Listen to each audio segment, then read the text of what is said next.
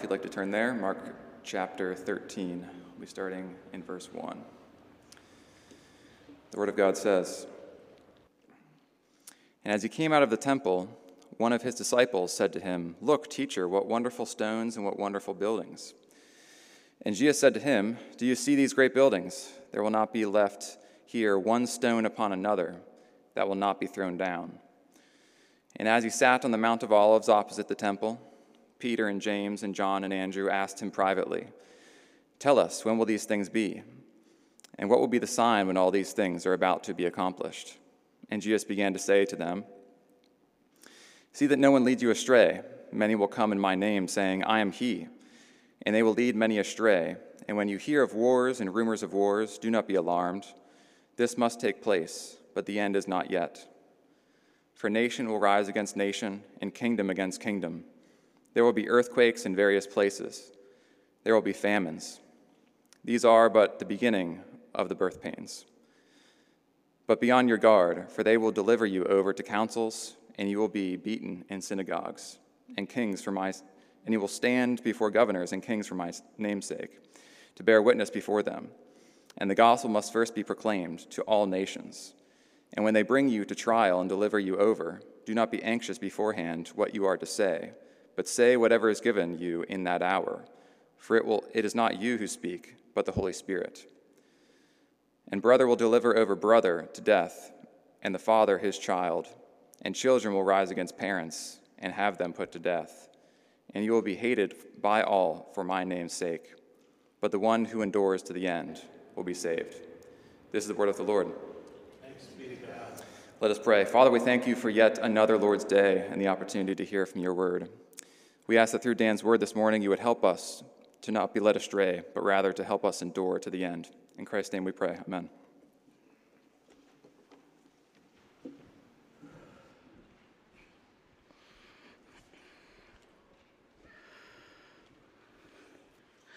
So Jesus has arrived at the temple. We've seen that. We looked back at the old prophetic word that the glory of God, as Ezekiel the prophet said, would be taken from the temple would be taken out the east gate of Jerusalem, would be brought to the Mount of Olives.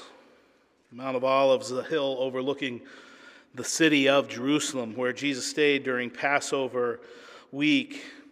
And indeed, just a few days before this text this morning, Jesus was standing on the Mount of Olives looking down at Jerusalem. He walked down off the Mount of Olives through Bethphage, through that east gate, and into the city. And then he made his way into the temple. And as we saw from the prophet Ezekiel, indeed, the glory of God had returned to the temple. And yet he was not recognized.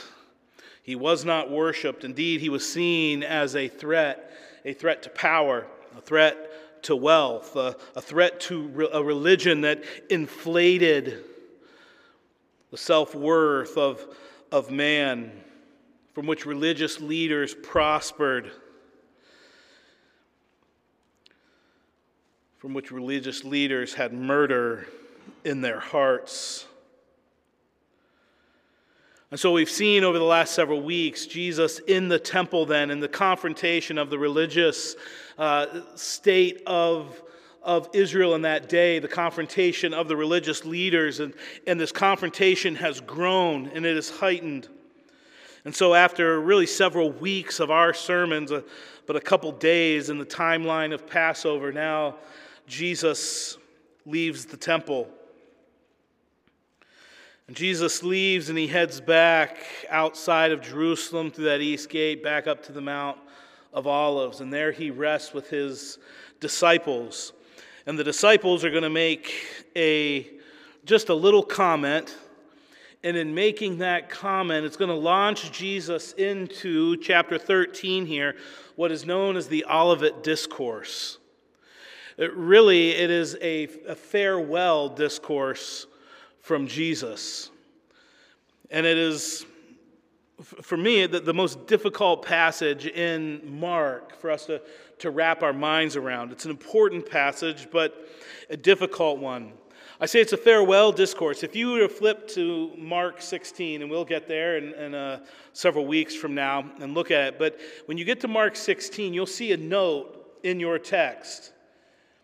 And almost every scripture translation will have it. Does Mark actually end at verse 8, or does it end at verse 20? And there is some debate over that, where it is supposed to end. Where did Mark's writings initially end? Is it a postscript? And if it ended at verse 8, especially, we'll see that there is no sort of final word from Jesus Christ. It's the announcement of the resurrection and it ends. And so, either way, as Mark moves quickly through things, he moves sort of the farewell address to this spot here in the Olivet Discourse before the final moments and the final events of the Passion Week of Jesus Christ. I say that it's an important and difficult passage because it's one of the primary passages that people will go to to point out the divinity of Jesus Christ. That he prophesied things to come, and he did so with such accuracy. Surely it speaks to his divinity. And it is also the primary text that people go to to show you that Jesus was indeed not divine because he prophesied things that did not come about in such a way that he erred. And so he may be a good teacher and a good uh, prophet, but he is not God. He, he made errors here. And it all under all depends on, stands on, what do we think Jesus is actually prophesying here in chapter 13? So you look, and you heard the passage read for you, but as they sit on the Mount of Olives on that hill overlooking Jerusalem, they look back at the temple, and one of the disciples, kind of just innocently, it seems, says, Man, look at that building. Something else, isn't it? We've seen the temple is indeed an impressive structure, some 35 plus acres, walls 150 feet high, a, a, a beautiful building. It's the third iteration of, of this building of the temple built by Herod. One Jewish historian of antiquity says it this way it looked like a snow, from a distance, it looks like a snow clad mountain, for all that was not overlaid with gold was of the purest white. That is marble. A, a mountain of marble and gold. And you see Jesus' response is somewhat surprising. In verse 2 of our text, Jesus said to them, Do you see these great buildings, there will not they there will not be left here one stone upon another that will not be thrown down. Jesus prophesies in this moment to the destruction of Jerusalem and specifically to the temple. He prophesies that this is about to happen. And so they follow up his little prophetic word there as it seems like things move on a little bit and a few of the disciples come to jesus and they ask okay when when are these things going to happen? Look at their question in verse 3 as he sat on the mount of olives opposite him peter james john and andrew asked him privately tell us when these things will happen and what will be the sign when all these things are about to be accomplished And then Jesus' answers where the confusion can begin. All right, let me just go ahead and tell you up front. I'll warn you, it's going to be a little different of a passage because we're going to spend two or three weeks in chapter 13. But I want to make a case for you why we're interpreting it the way that we are. And so we'll kind of look at the text a little bit as a whole here, and then we will make some applicational points at the end. it's difficult because the disciples are conflating everything in their question.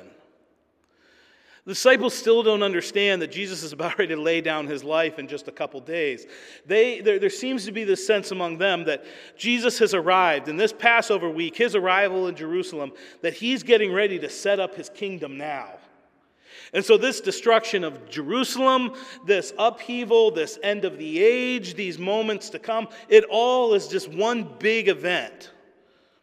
And so they think Jesus is about ready to smack down Jerusalem and to set up his kingdom, and it, it's all getting ready to take place. And so Jesus is going to decipher out and lay out uh, things are going to unfold a little differently. And so they ask for the signs, signs of the time. Don't worry, the roof's not falling, it's just birds or creaking or something.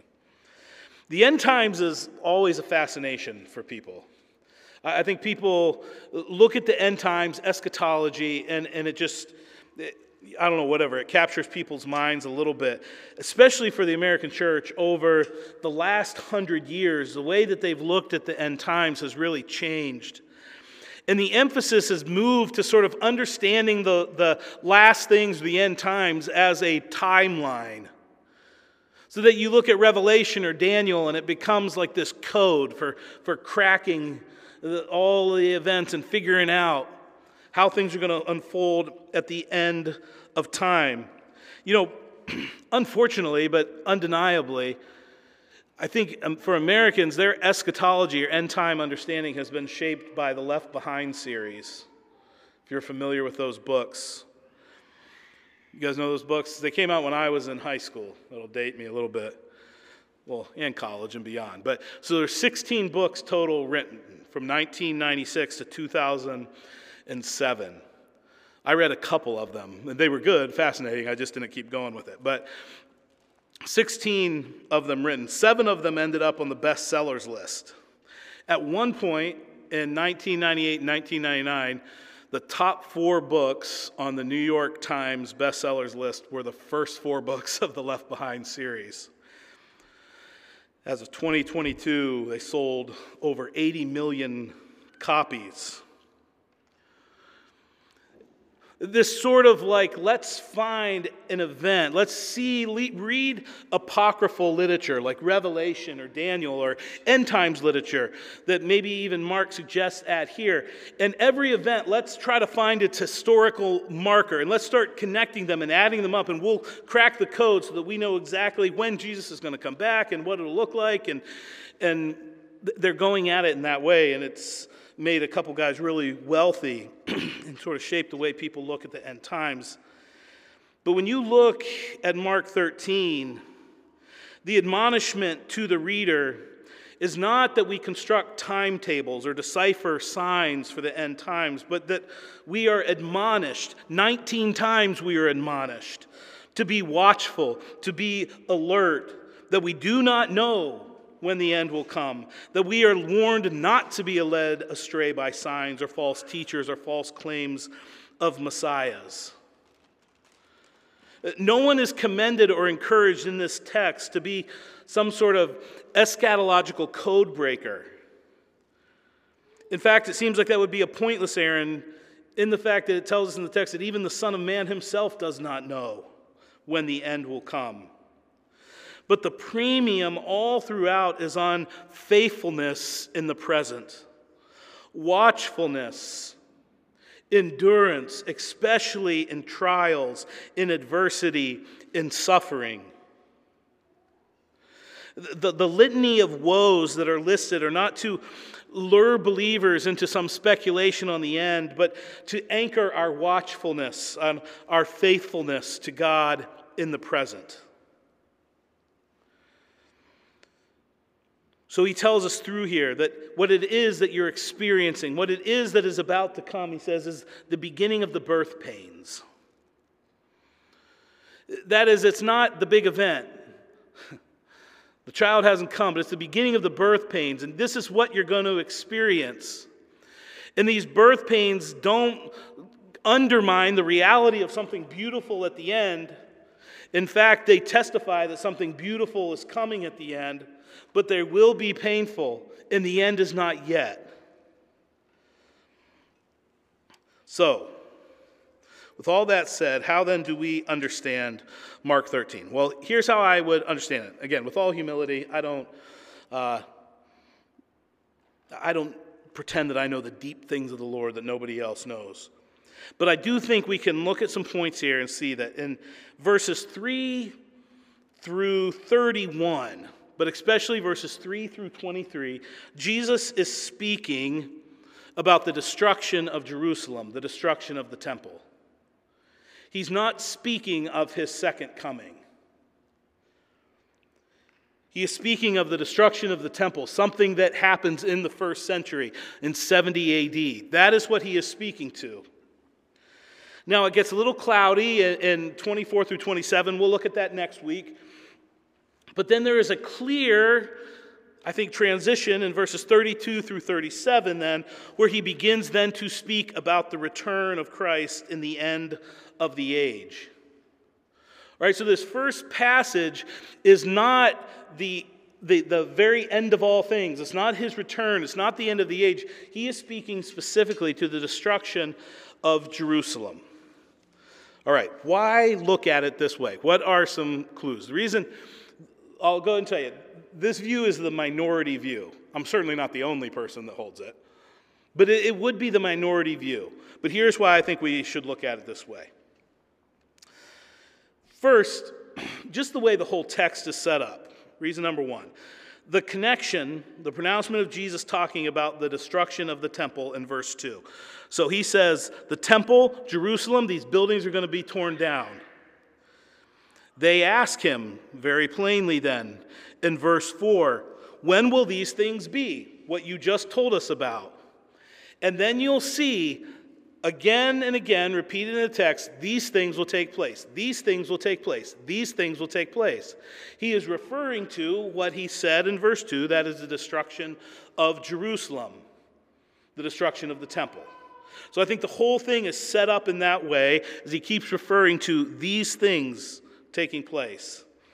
Secondly, there are geographic and cultural specifics that he gives in the instructions that make sense in light of the destruction of Jerusalem.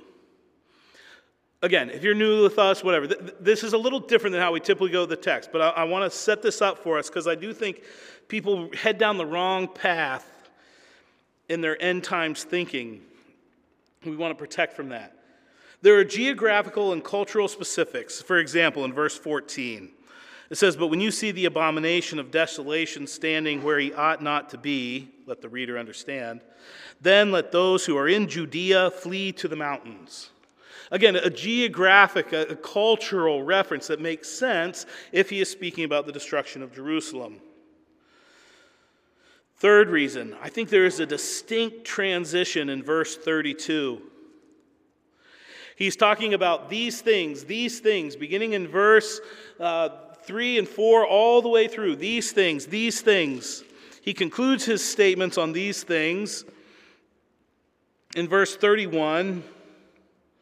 And then in verse 32, he transitions, but concerning that day or that hour. He starts using the eschatological language of that day, that hour that refer to the day of the Lord, refer to the end of time, his return. And, so he makes a transition. So the whole thing is not about his return, he makes that transition. Matthew and Luke both have parallel passages, and Matthew's passage makes it even clearer. In Matthew 24, verse 3, says, As he sat on Mount Olive, the disciples asked him privately, saying, Tell us when these things will be, the destruction of Jerusalem, and what will be the sign of your coming and of the end of the age. And so then he answers them in the same way, very specifically, but separately. All right, number four. In verse 32, of chapter 13, you read, But concerning that day or that hour, no one knows, not even the angels in heaven, nor the Son, but only the Father. That day, the final day, is a mystery. And it would not make sense for Jesus to be laying out the signs of what was going to happen and then all of a sudden say, but nobody knows. He's laying out the signs of what is going to happen for something separate. That is the fall of Jerusalem, the destruction of the temple. That's what he is telling, be ready for. That's what the signs are pointing to. When we get to verse 32, nobody knows the sign, the time. Then the last two arguments, final two. And don't get nervous, most of the sermon's an introduction, okay? People start clocking it like, Good grief, if this is the intro. And this, uh, I think, are the, the two strongest arguments. In verse 30, he says, Truly I say to you, this generation will not pass away until all these things take place. They ask, When are these things going to happen? He starts explaining these things. And then at the end, there in verse 30, he says, This generation will not pass away until these things take place. And this is where people who interpret it as the end times, the second coming, come and say, see, Jesus was wrong. This generation, it's 2,000 years later and he hasn't come again. That generation is long gone. This generation shall not pass away. To say generation is just figurative, I think, is, is not a grammatical possibility. And so he is speaking of something that is fulfilled in the first century, that the generation does not pass away until these things are fulfilled. And finally, number six, if you read Acts, Acts operates as a fulfillment, a fulfillment of this text. Luke, who wrote, again, he also has the Olivet Discourse, and then he writes Acts as well. So you have Luke writing these two. And I think intentionally so. You see Jesus' words, then you look at Acts, and you see all that he is predicting that is going to take place between his death, resurrection, and ascension, and this prediction of the fall of Jerusalem, the destruction of the temple. All of that is taking place very specifically in the book of Acts. And so, Mark, writing here in the 60s to people who are facing all kinds of persecution, wanting to know okay, Jesus has died, he's gone on. Like, what's taking place here? He would offer them a word of comfort, a word of endurance, and a word of watchfulness. All of these things are taking place just as Jesus said they would. All right. What about verse 10, though? verse 10. Unfortunately, these two pages have ripped out of my Bible, so I'm struggling keeping them in front of me here. That's how hard this chapter was. I just pulled it right out. Verse 10 says, And the gospel must first be proclaimed to all nations. So he's saying, okay, all these things are going to happen, but first the gospel has to be proclaimed to all nations. Some people use this as a, a missionary text, and I think it, rightfully so, but again, in its context. The gospel will be proclaimed to all nations. Matthew and Luke says it this way the gospel will be proclaimed to all the world. Well, how has that happened by 70 AD?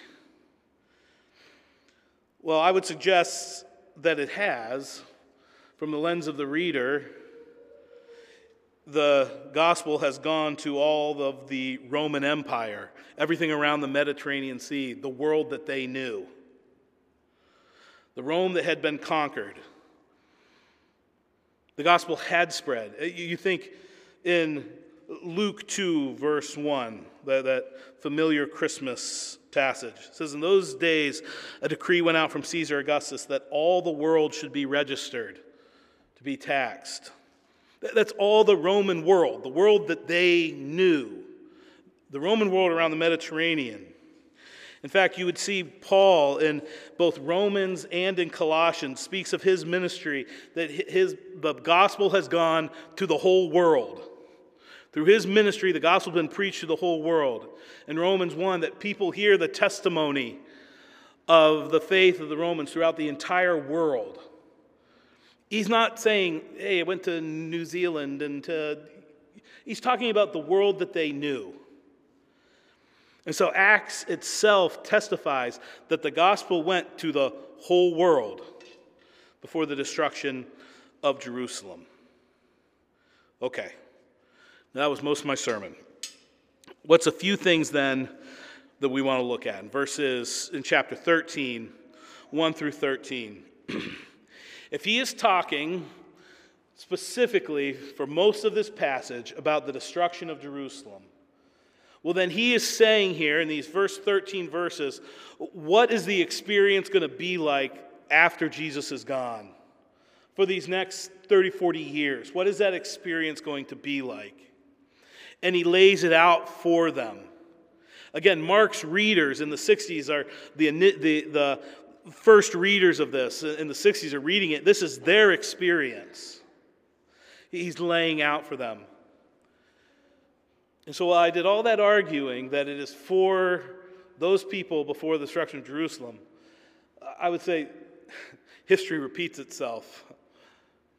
And what they experienced after the death and the resurrection and the ascension of Jesus Christ is what the church has experienced in every single age since. The birth pains of the kingdom being established. It is not the end, but it is the birth pains. They needed that hope. Jesus is gone. Why does it feel like things are falling apart? This is the early birth pains. This is to be expected. Every age since has experienced it. That's one of the reasons we go through church history um, in one of the quarters of our Sunday school. We're now looking at, at the Middle Ages. Why do that? Why look at the Middle Ages church history? Well, one, of it informs us, we see the church struggling with the same things it's always struggled with. With, with wars and theology and, and devastation and persecution. But we see all these signs, and we need to be careful that we don't be led astray by signs, by false teachers, by, by false messiahs. So we see this taking place. And so as we look at it, we see it specifically for them before the destruction of Jerusalem, and we see the truth is for the church in every age. So, what are three things that Jesus prophesies? First, he makes a prediction of trouble. There will be trouble. There will be religious imposters, false teachers that arise. We see that in Acts 5 and Acts 8, Acts 13. Judas the Galilean, Bar Jesus. You see these false teachers, these false messiahs arising. He says, Be careful, be watchful. This is what's going to happen after I am gone. This is what's going to happen to the church. False teachers, imposters will arise. You need to be careful. You need to be on the lookout. Man, if that hasn't been true in every single age, including this age, false teachers that arise. In verses 7 and 8, he tells them there'll, there'll be military conflict, there'll be upheaval. You see it historically in 40 AD. Caligula built this huge statue of himself and placed it in the sacred areas of the temple. The Jewish revolt began, and then it reached its height with the Zealots in 66 AD, which led to the destruction of Jerusalem and the temple. You see this upheaval. You see this violence, the Jewish revolt against Rome. There's not been a time in history where there are not wars and conflicts and upheaval. That was some of the theme that we looked at in Advent the first advent of Christ, the King coming, and then we await that second advent when finally there'll be wise government, peaceful government, true justice. But until that point, these people experienced it. The church will experience it. Prediction of trouble, prediction of earthquakes and famines. We see Claudius during his reign, who came just shortly after Jesus. There are three different famines during his reign. In Acts, you see earthquakes taking place. Paul and Silas, as they were released, set free from prison during the earthquake. You have the earthquake of Pompeii in 63 AD. So you see these historical realities of it, but again, because of the curse, that nature itself, that the church exists in the midst of storms, in the midst of famine, in the midst of earthquakes religious imposters, conflicts, war. So he makes a prediction of trouble, but then he also prophesies persecution. That the church would indeed experience persecution. Good verse 9, it says, Be on your guard for they will deliver you over to councils, and you will be beaten in synagogues, and you will stand before governors and kings for my sake to bear witness before them. Man, you see that in Acts taking place again and again. You see it through church history. There will be persecution. 2 Timothy 3:12 all who desire to live godly lives in Christ Jesus will face persecution. Again, that can feel real sort of unrelated to an American experience in the 20 and 21st century.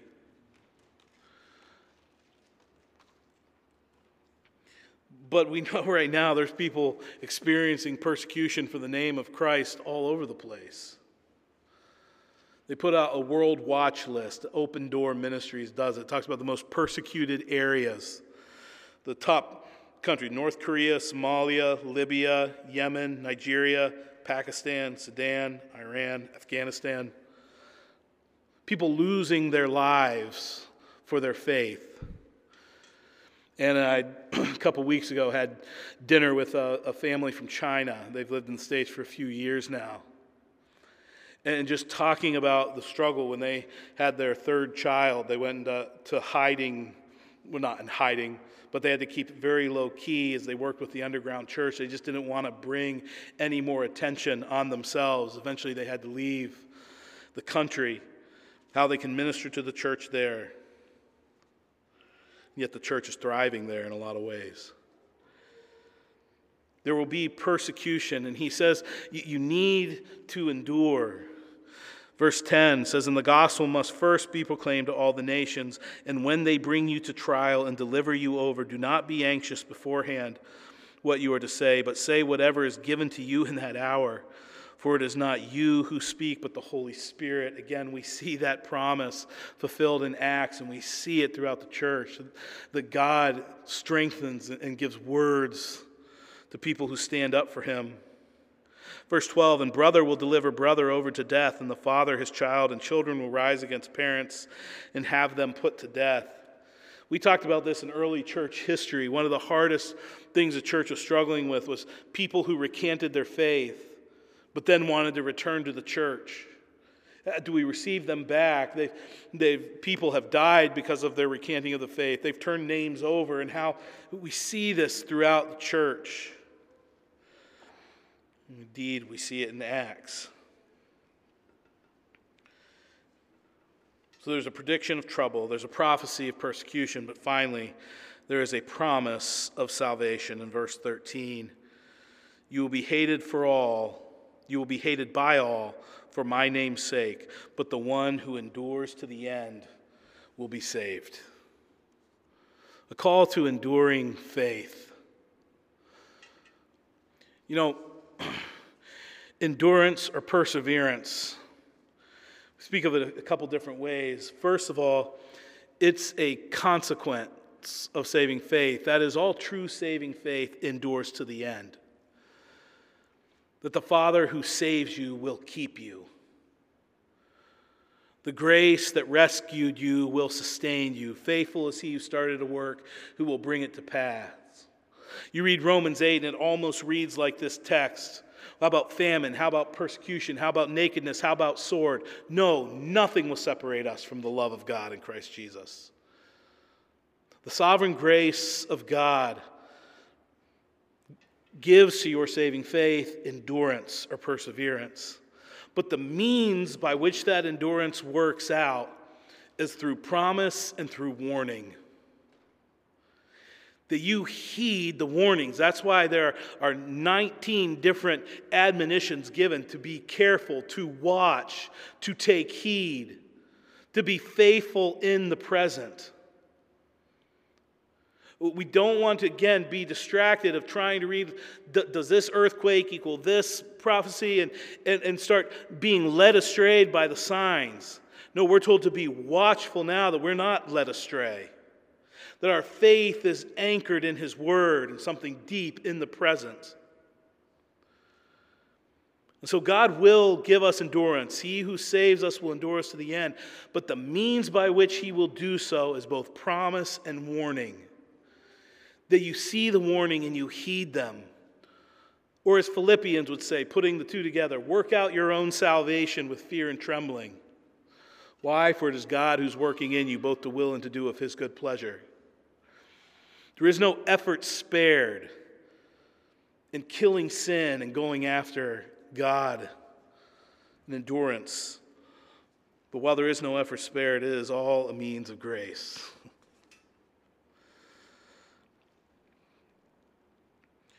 So, God, Jesus here, in this farewell Olivet discourse to his disciples, as they want to know when's this temple, when's all this stuff going down? What's it going to look like? Jesus says, Here's what you can expect when I'm gone. This temple is going to be torn down. This generation will see it. But before that happens, here's what life is going to look like. You can expect these things, and we see the pattern repeats through every age of the church. And so we heed the same warnings, we hear the same admonition. Endure till the end. Take careful mean, take good care of the means of grace. Hear his promises and lay hold of them. Hear his warnings and heed them. I'll give you just a moment, of thoughtfulness on the Word of God. Let me pray. And I'll give you a moment of thoughtfulness on the Word of God, then we'll respond together. Lord, I thank you for your Word. Lord, I pray, even as we spent some time doing different digging than we normally do, Lord, that one, it would protect us from, Lord, opening you up to being wrong about something. We know that that is not the case. So, Lord, help our misreading of the scripture not to undermine your divinity in any way. Lord, as you promised what life would look like after you were gone, Lord, we see the early church endure that. Lord, that's our existence as well. We still live in an age that is fallen, and, and there indeed is persecution. There, there is hardship around us. Lord, might we endure to the end. Might we be watchful. Might we not be led astray, but cling to your truth.